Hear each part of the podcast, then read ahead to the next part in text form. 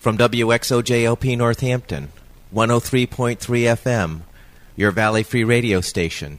Welcome. I'm Warren Odess and this is A Baha'i Perspective.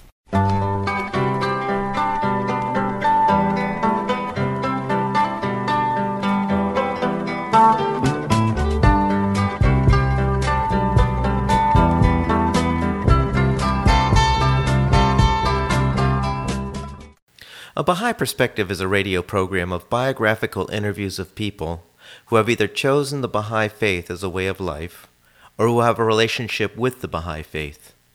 If you want information specifically on the Baha'i faith, you're welcome to visit the website www.baha'i.org.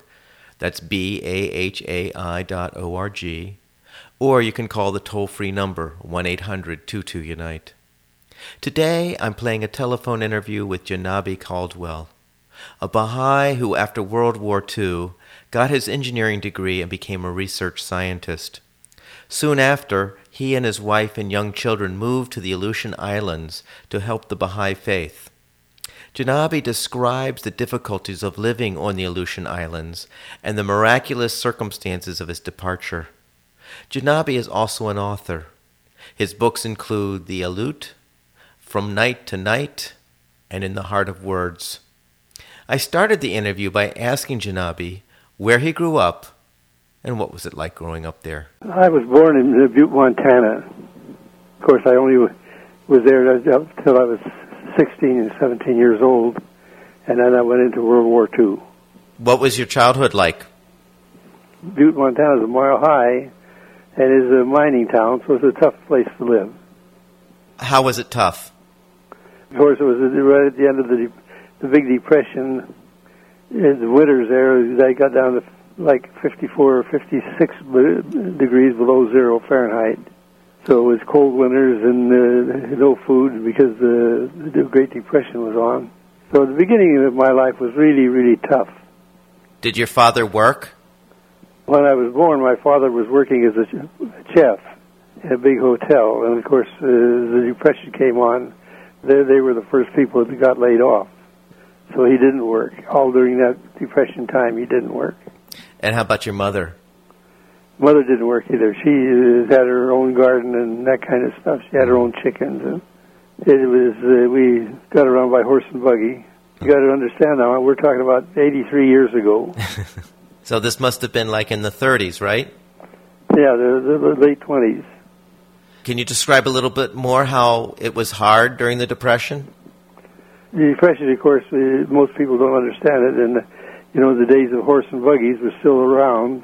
Model Ts hadn't come into; they were starting in about that time, and so we had Model T Ford.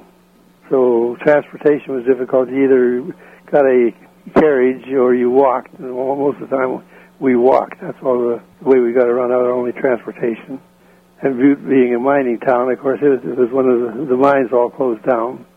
So that all those workers, people were out of work. So it was a really tough time. So did you go to school? Yeah. And what was school like? Well, probably like it is today. You went through grade school, high school there. And so you said you joined the service?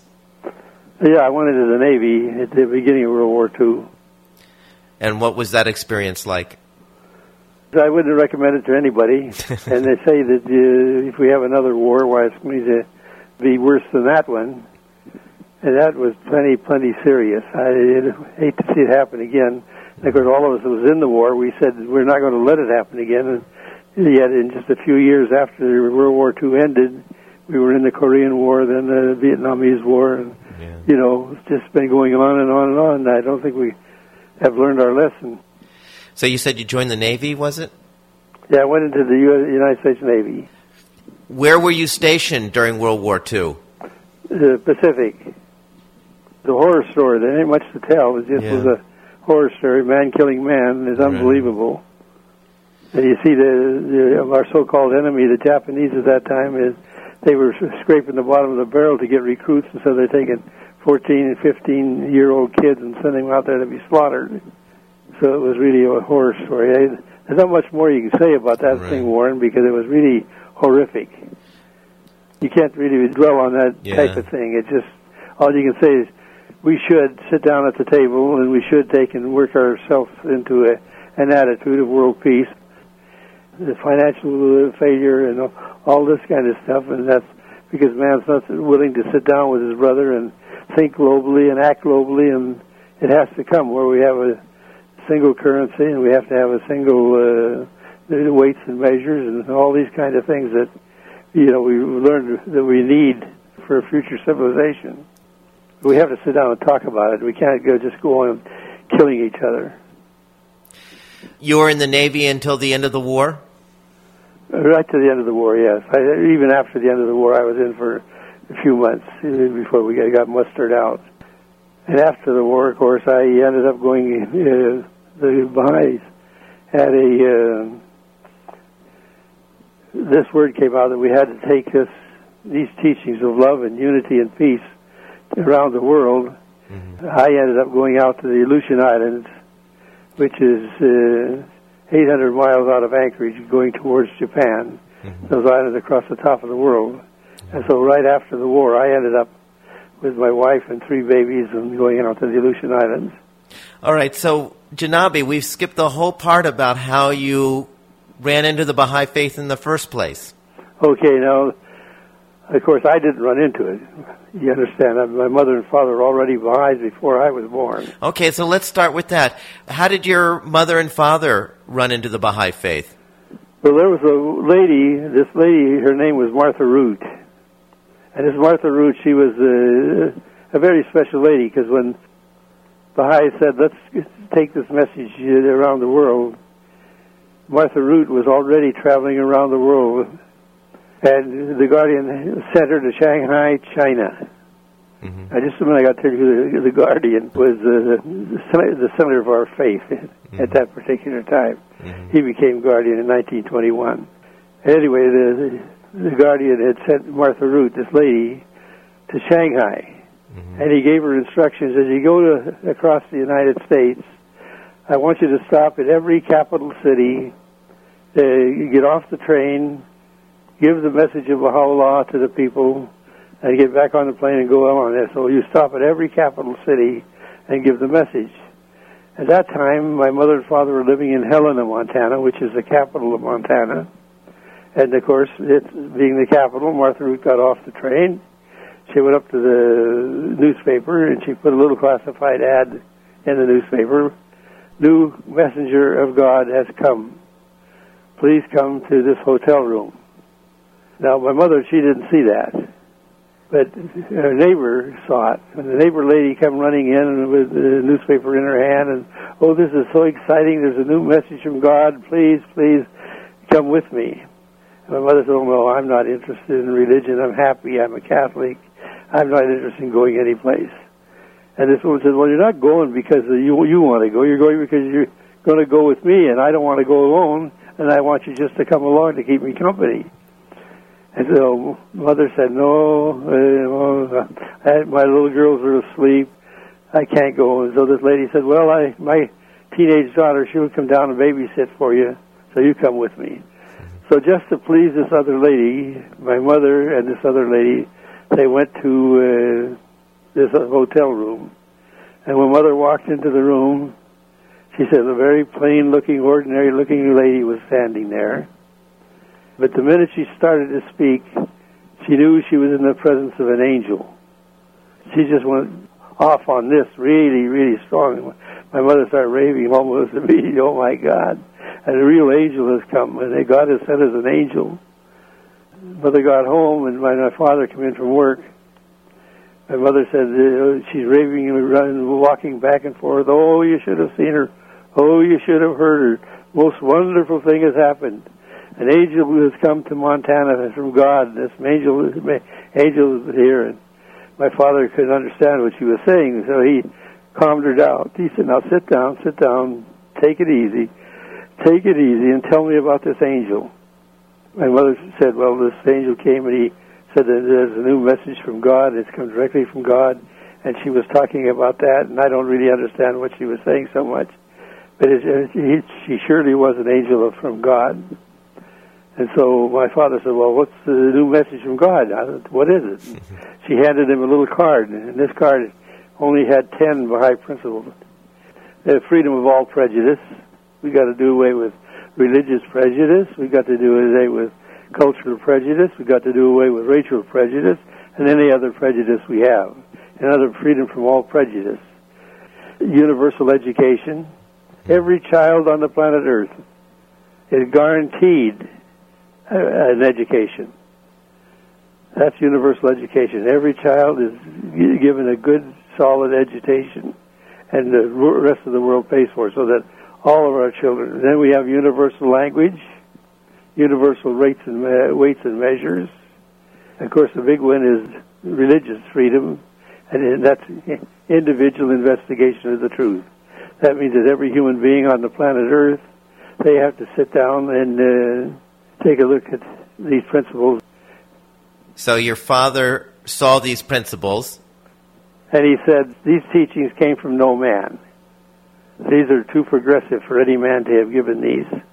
And on the back of the card, there was this lady's name, and then there was a, it, it said on the back of the card, this card was printed by uh, a Temple Unity Committee with a New York address. And my father sat down and he wrote a letter to the Temple Unity Committee, and he said, I want to know more about this new messenger of God. And about three or four months later, here come a letter, and it said, Welcome to the Baha'i faith. We're so happy to have a new Baha'i family in, the, in Montana. You're the first Baha'i family in Montana, and we're very happy to have you. And so that's how my mother and father became Baha'i. So was he a little surprised that they welcomed him to the Baha'i faith before he, he accepted it with all his heart? Okay. I don't know how he did that, but anyway. of course, you understand this was the early part of the faith Mm-hmm. The only Baha'is we had in the Northwest was my mother and father and a cowboy in Montana. Mm-hmm. There was no Baha'is in Idaho, all of Idaho. There was one Baha'i in Spokane, Washington. There was two Baha'is in uh, Seattle, and there was two Baha'is in Portland, Oregon. Mm-hmm. And that's all the only Baha'is in Northwest Washington. And do you remember what year this was? In the early 20s. How did your parents' lives change right after they became Baha'is? And my mother, she could hardly read and write, and my mother was an Indian. She came from the Sioux Nation. My father, he came from Indiana. How did they meet? Father was a chef, and my mother was a waitress. And they met. And they worked in the same restaurant. Okay, so back to your story, Janabe. When did you get married? Right after the war.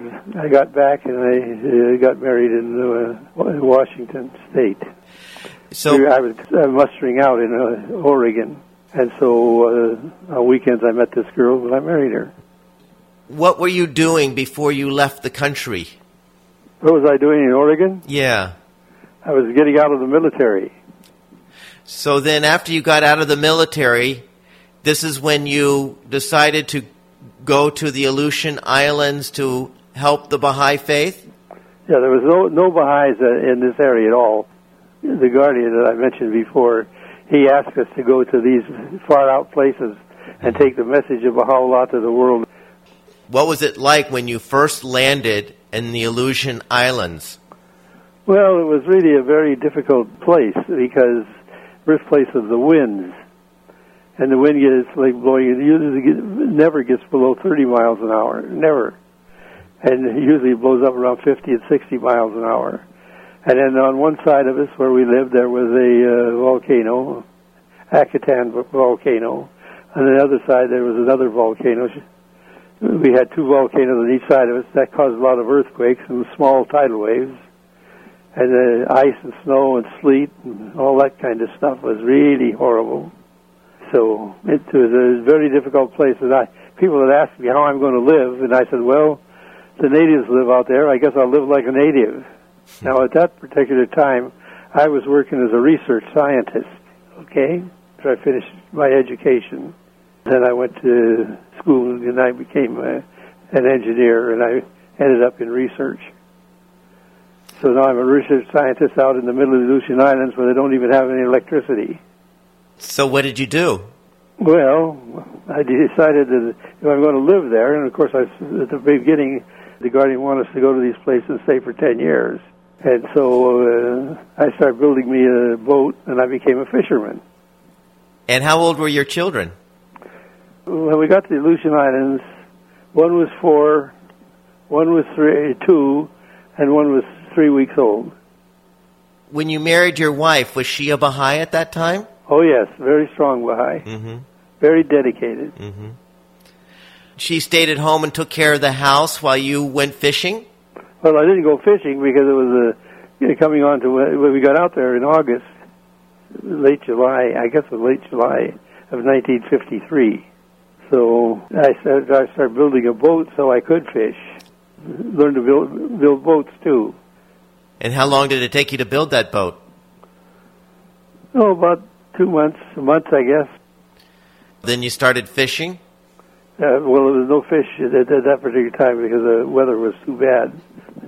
The storm blew in, and that storm, the first winter we was there, why it, you took your life into your hands if you went out on the beach. So how did you feed yourself? I, well, the first thing, I got a job. There was a, a station with sailors on the station. Went to the only the guy that owned the store and the bar, and then there was a post office. That's all the only business that was there. So I went to the guy that owned the bar and the you know the store, and I asked if he had any work, and he said, well, he could use a bouncer at night. so I got a job bouncing in the bar. Were you a big guy? No, I'm not a big guy. I'm five foot ten and a half. Yeah. I weighed about 140, 50 pounds at that time. But it was enough to be a bouncer. Well, yeah, because they get drunk and couldn't handle themselves.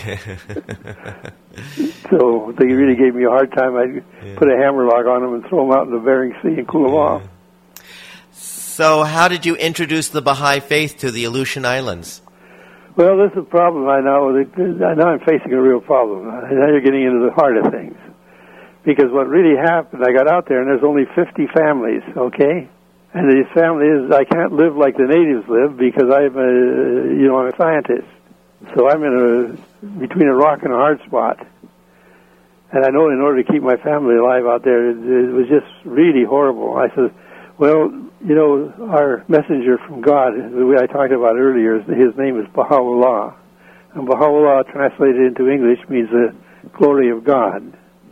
So Baha'u'llah said, give the message to the people, and if they accept it, it's their own best interest. If they reject it, leave them to themselves and pray for them that they may, that God may graciously aid them. Okay? So I look around me and I say, hey, this weather, oh my God, this weather is terrible.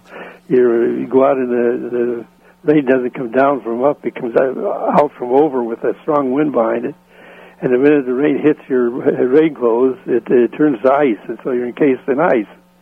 And I said, I don't want to stay out here 10 years with my kids and uh, my wife and stuff. I'm going to give the message to these 50 families. That'll take me, uh, you know, uh, 50 days. And uh, then I've, I've told them, and then I'm going to bug out of here.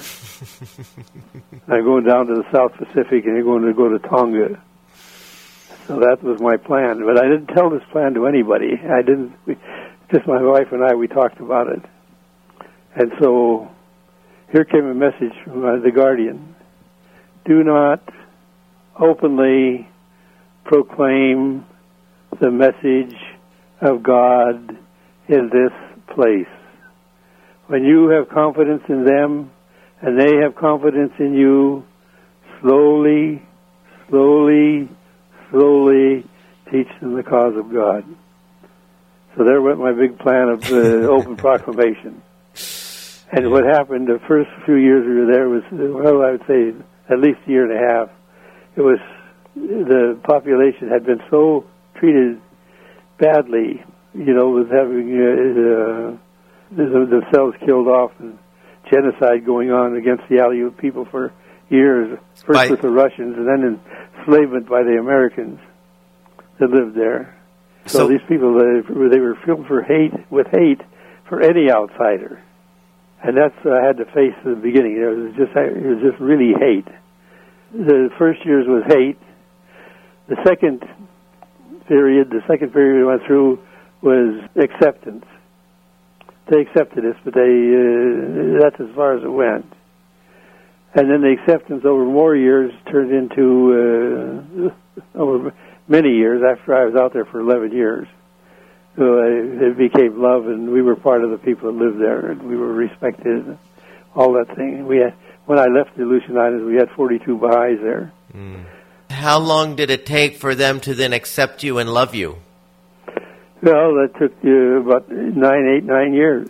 And the second question I have is can you give me a little history on the genocide of these people?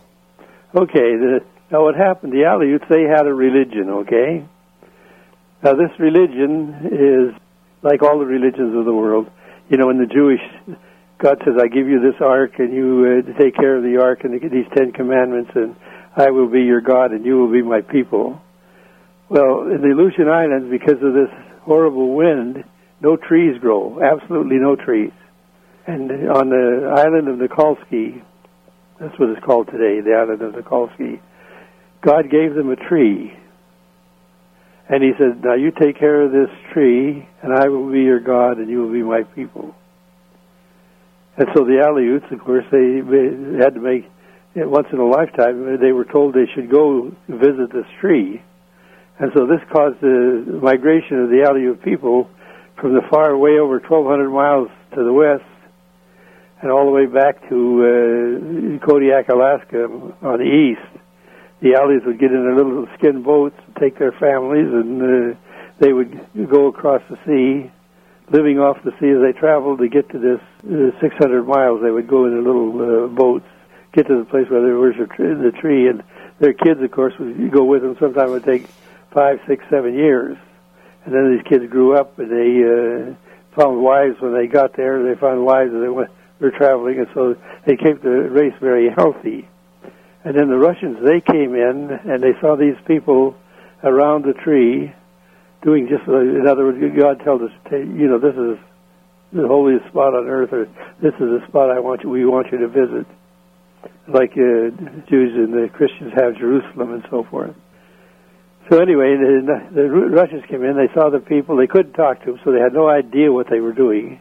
They had no idea that it was a very deep. And uh, another thing, God had made this island of Nikolsky the island of peace. There was to be absolutely no war and absolutely no killing.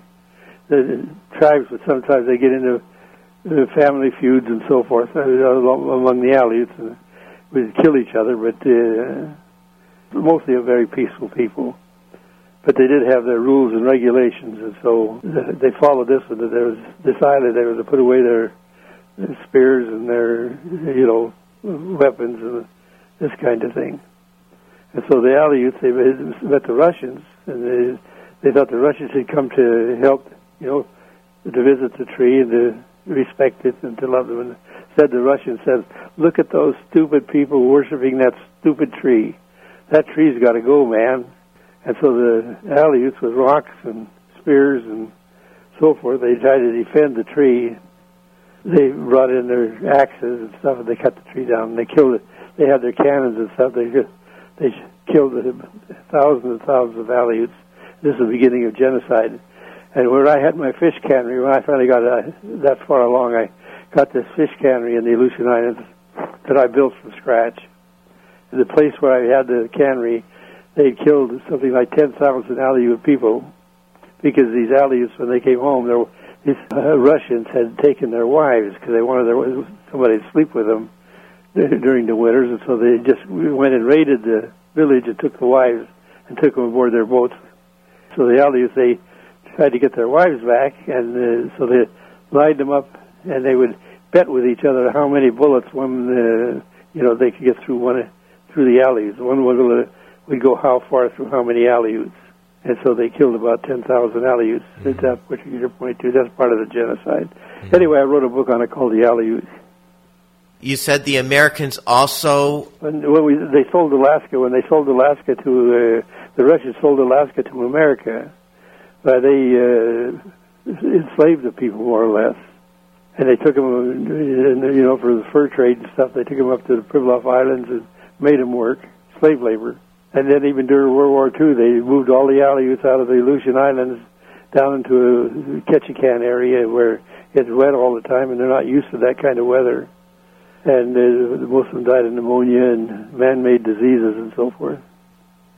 So when you arrived, how many foreigners were there? They're not really foreigners. Some were born out there, actually. It was, you know, they had uh, Caucasian children, and half Aleut and half something else, mm-hmm. the sailors and so forth. Yeah. But the families that were out there, the 50 families, they were, were mostly Aleut. They were the amount of foreigners that uh, we would consider like Americans. Mm-hmm. There was a marshal, U.S. marshal there, and there was a uh, public recorder to record. He was a American, white, mm-hmm. and then the guy that kept the store. That was oh the school teacher. There was a school teacher was Caucasian. That's all. Were the Aleutians wary of these people as well? Oh well, yeah, of course. They didn't trust them at all. In fact, they hated them also. Like I said, it took me about nine years before I was fully accepted.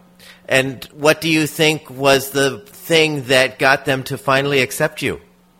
Well, number one, we love the people, and we love the children. And the children would come over and play with my children, and slowly, slowly, slowly, that they began to understand what was going on.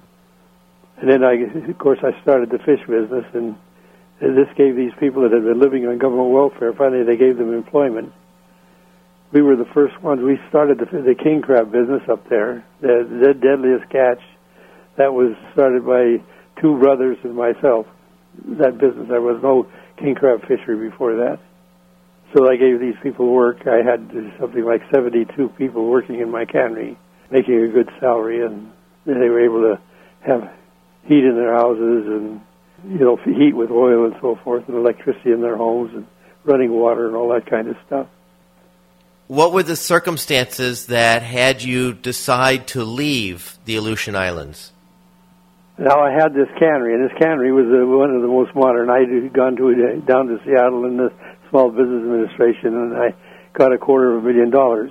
And at that particular time, that would be like uh, a billion dollars today. Okay, and so I had this mortgage on my plant, and I put in the best equipment that you could possibly buy stainless steel belts and hydraulic systems and refrigeration and you name it. And when I the first year I was up there, I put up 42 cases of salmon, and I used a hand seamer and a uh, pressure cooker.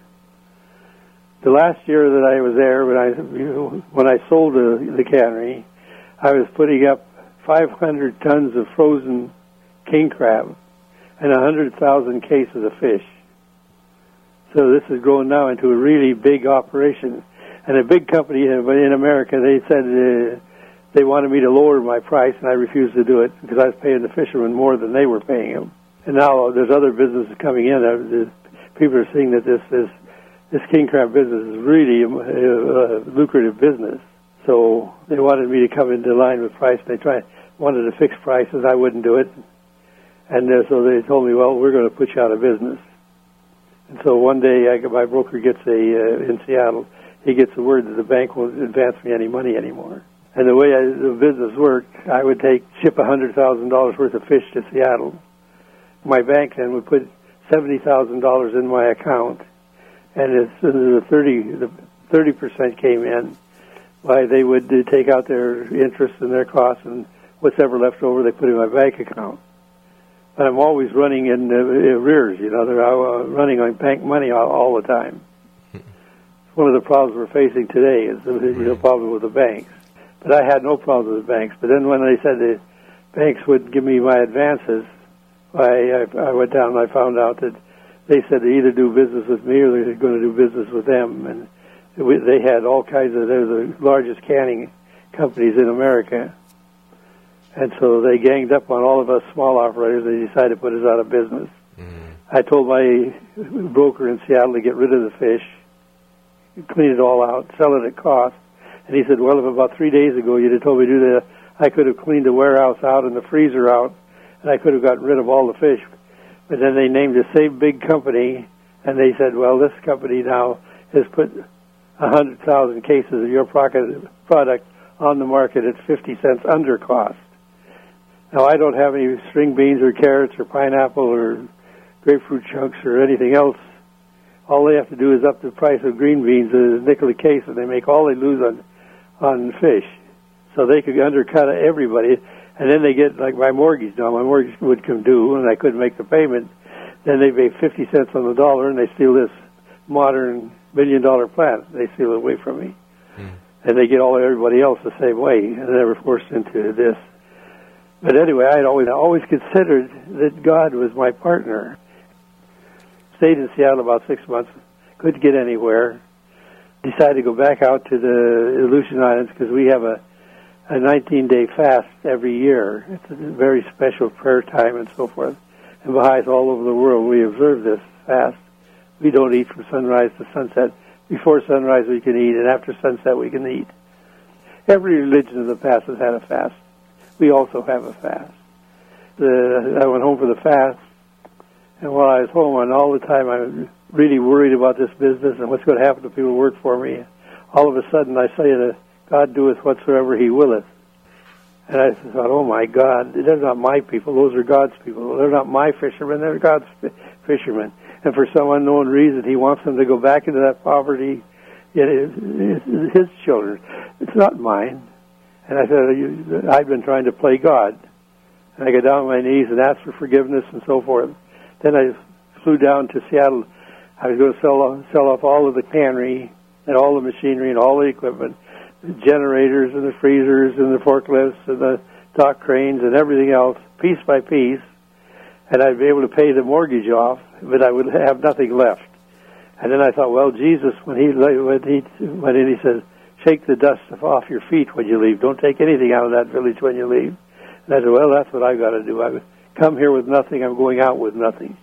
So that's what we decided to leave. Decided to leave at that point, and I flew down to Seattle I arrived on a Thursday. I didn't call the brokers or the bankers or the fish houses or anybody. I called the Baha'is of Seattle, and they said, "Oh, Janabe, thank God you called. We've been pro- you got this big program going on here, and we've sent out invitations, and we've got radio out and television out, and everybody has worked really hard to get this program together. And the speaker just called in, our out of town speaker, and she can't come would you be our speaker at this big event? And I said, well, yeah, I will. So I stayed in, I stayed in my hotel room all day Friday. And when I came, the meeting was wonderful. There's about 1,500 people at this meeting, and this is in Seattle. And it was in 1964. Uh, okay. That's a good sized crowd. Well, that was a big, big meeting. It was really, a, and it was, it was very exciting, and there was a real excitement in the air a lot of people were extremely interested, you know, and we're talking to the Baha'is and stuff. But then I went back to the hotel room. Now, this is on Friday, remember. In our hotel rooms, we didn't have television. In those days, they had one in the lobby. That was it. And everybody was gathered around this television set, and they were oohing and on. Oh, wasn't that horrible? And I went and looked to see what they were looking at in this hotel. And here's this guy with his hair mussed up and a handful of papers in his hand, and he's jumping up and down, and he's red faced, and all. And he says, "Oh, Kodiak's island has sank into the sea. Great Alaskan earthquake, the highest recorded earthquake in the history of mankind." And then he goes on and says, "Aleutian Islands no longer exist." Oh my God! So I turned away from I turned away from that television set, and I said, I was saying to myself, "I'm content with the will of God." Oh my God! And when I got in the elevator, I put my finger on the button, and I am con, and I stopped. That earthquake lasted. That was a Great Alaskan earthquake in 1964, Good Friday earthquake. It killed people even clear down here in Hawaii. It was a horrible thing, and it, but it, it didn't touch my cannery or anything up there. And so I was able to sell my all the stuff I had in the warehouse, and clear the warehouses out at a profit, and I got somebody else to take over running the cannery while I went off to Mexico. That's the short version. Uh, that's an amazing story. So, did you know any Spanish? No, I didn't. What happened when you first got to Mexico? Well, I started to learn Spanish. That's yeah. number one. Now, you, your kids at this point were what, 11 and 12? Well, now you see, he was out there for ten years, so the the oldest boy would be fourteen. Okay. What was it like for them to go to Mexico at that age? Well, they liked it. It was a big upgrade from uh, the Aleutian Island. So they were ready to go.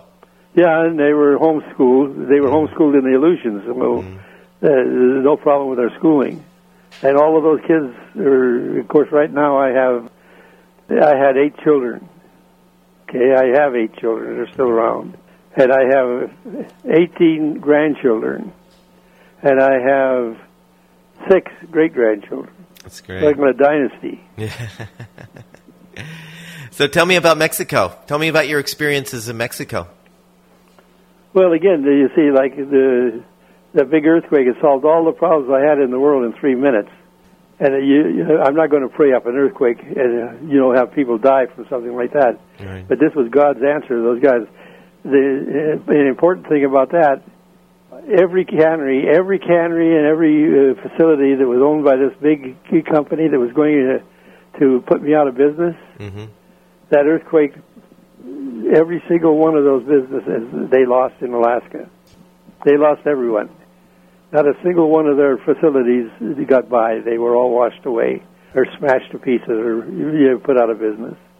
See, because I still look at that now. See, that's you always say, well, that's a miracle. Mhm. That you know, in just three minutes, all the problems that I had in the world, and all I did was say, I'm content with the will of God.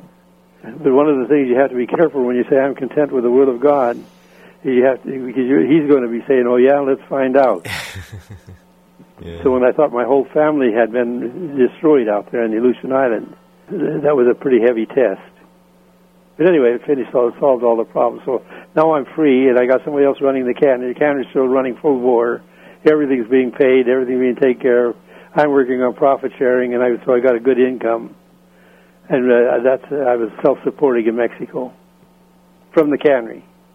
So you did not have to work in Mexico. No, I didn't. have- And uh, I ended up in, in. I went to the state of Oaxaca, and that was in 1964. So how did you go about getting the people to get? How Well, I went from, you know, ahead. I went out there and I went around to, uh, I'd go out to a village and I'd walk in and I would talk to the people and go through the town. First, I'd go to the head head headman of the town, uh, alcalde or whatever you want to call him, and I would say, oh, you know, I got a movie I'm going to show, and I like to show the movie, and so I had a little generator in the back of my truck and showed this movie. Su nombre es uno. His name is one. And I would go through the village, and then I had a loudspeaker, a loudspeaker on the truck, and I'd announce, you know, "Get- come, new messenger of God has come.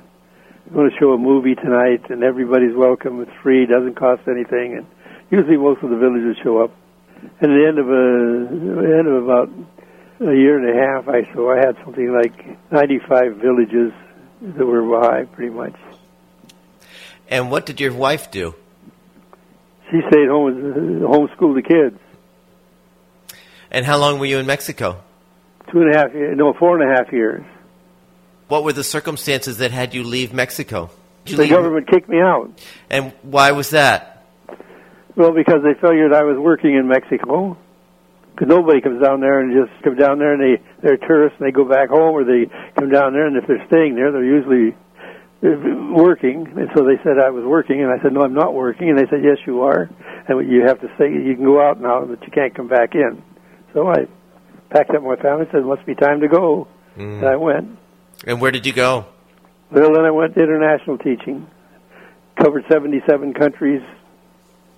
I did teaching projects in 77 countries. I did what we call nine-day uh, spiritual transformation classes. Is what I did mostly. And then we did a uh, a big project in Alaska called uh, Massive Encounter, where we were to reach and teach everybody in Alaska. In what time span did you go through 77 countries? Well, from the when I got got out of Mexico, I went back to the Aleutian Islands and I sold my business in the seventies. I gave the money to the to Alaskans. That's how they bought their new center and all that stuff up there. You said you traveled to 77 countries. Yes, and I started. I went from country to country. I went to, you know, like the Philippines and Taiwan and uh, Southeast Asia, uh, New Zealand, Australia. And you said you stayed about nine days in each one of those. The longest I stayed in any place was I spent, spent two and a half years in the Philippines. I spent four and a half years in uh, Taiwan. I spent probably around two years in uh, India. I spent a few months in Nepal. I spent a few months in Germany and a few months in uh, the other uh, countries in Europe, Central Europe. Then I spent eight and a half years in uh, Japan, and I spent about a year in uh, Trinidad and Tobago. I spent probably six months in West Africa and another six months in East Africa, covering all of the countries in uh, in Africa. So, why was it that you spent a significant longer time in countries like the Philippines and India and Taiwan? Well, it depends on the teaching project, you see. They were longer term And in, teaching in projects. Taiwan, of course, I, by now, because most of the money that came from the cannery, I had, I had given to the faith in order to avoid. I had a quarter of a million dollars worth of income tax I was going to have to pay when I sold the cannery, and I didn't want to pay that to to kill people and war and war machines. So I, before I sold the business, I gave the money. I gave the the cannery to the faith. So all the money went to the went to the faith. It- Very little of it came to me. But by then I'd run out of money. So by the time I got to uh, the Philippines, I was running out of money. Mhm. By the time I got to Taiwan, I was out of money. So I had to go to work, and so I I was right there in Taiwan, and so I would work five days a week teaching English. I taught English in uh, Taiwan and in uh, Japan both, and it was because I had to earn my own way and make my expenses. So, after this whirlwind tour of sounds like what it was about 10 years that you traveled these 77 countries? Yeah, not just going in and out of countries. You understand? The, the 77 countries. I actually did teaching projects in all those countries, like Greenland and uh, way up in Baker's Lake in Canada, and some of the remotest places on Earth, down to Amazon basin, down in, in South America, and so forth. What, what was the last country you went to? The last country, Hawaiian Islands.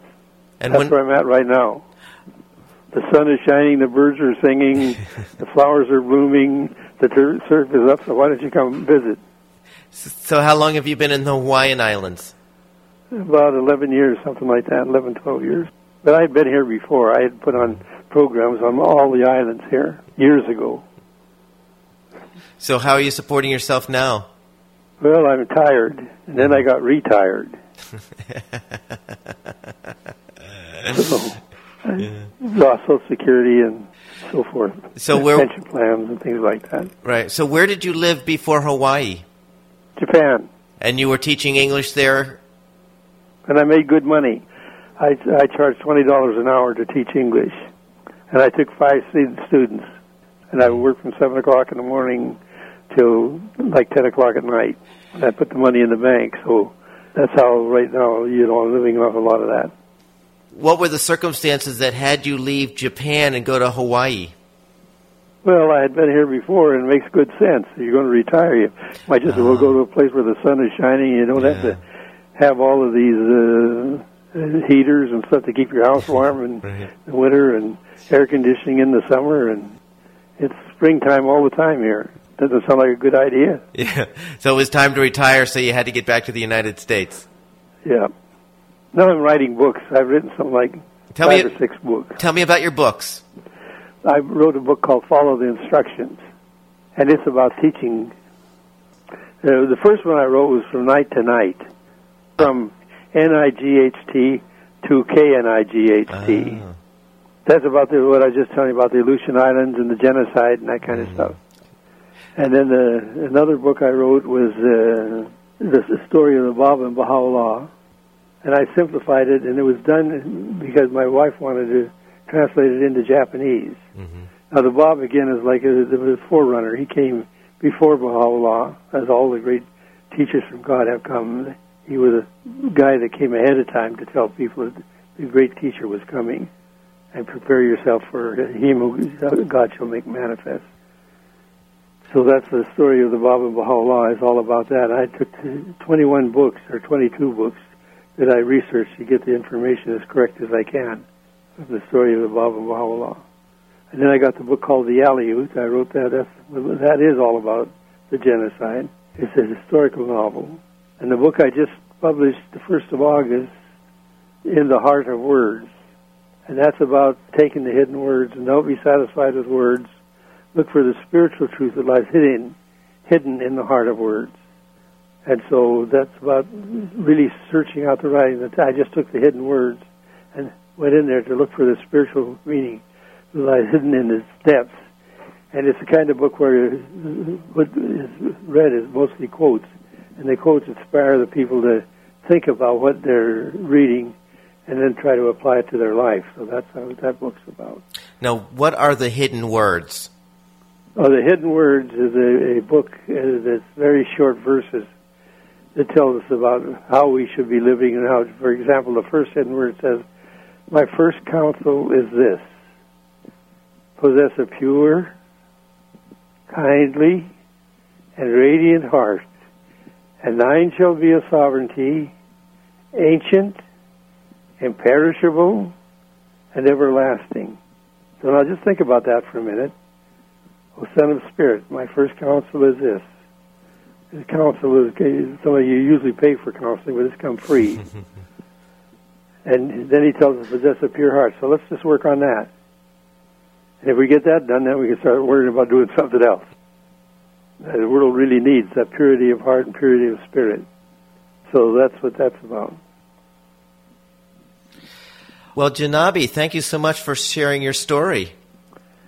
Well, you're quite welcome. Now, let me give you a, a uh, World Wide Web. It's uh, best B E S T P U B L I S H E R best publisher dot org okay. o r g. And you go in there and you look at Janabe, and you'll have a picture of me, so you see what I was like when, after I became a bouncer. okay. Okay, old buddy. Thanks for having me. I hope you enjoyed that interview with Janabe Caldwell, a Baha'i who has traveled all around the world for the Baha'i faith and is now residing in Hawaii. He is an author, and his books include The Aleut, From Night to Knight, and In the Heart of Words. For a copy of this and other programs, you can go to the website www.abahaiperspective.com. For information specifically on the Baha'i Faith, you can go to the website www.baha'i.org, or you can call the toll free number 1 800 22 Unite. I hope you'll join me next time on A Baha'i Perspective.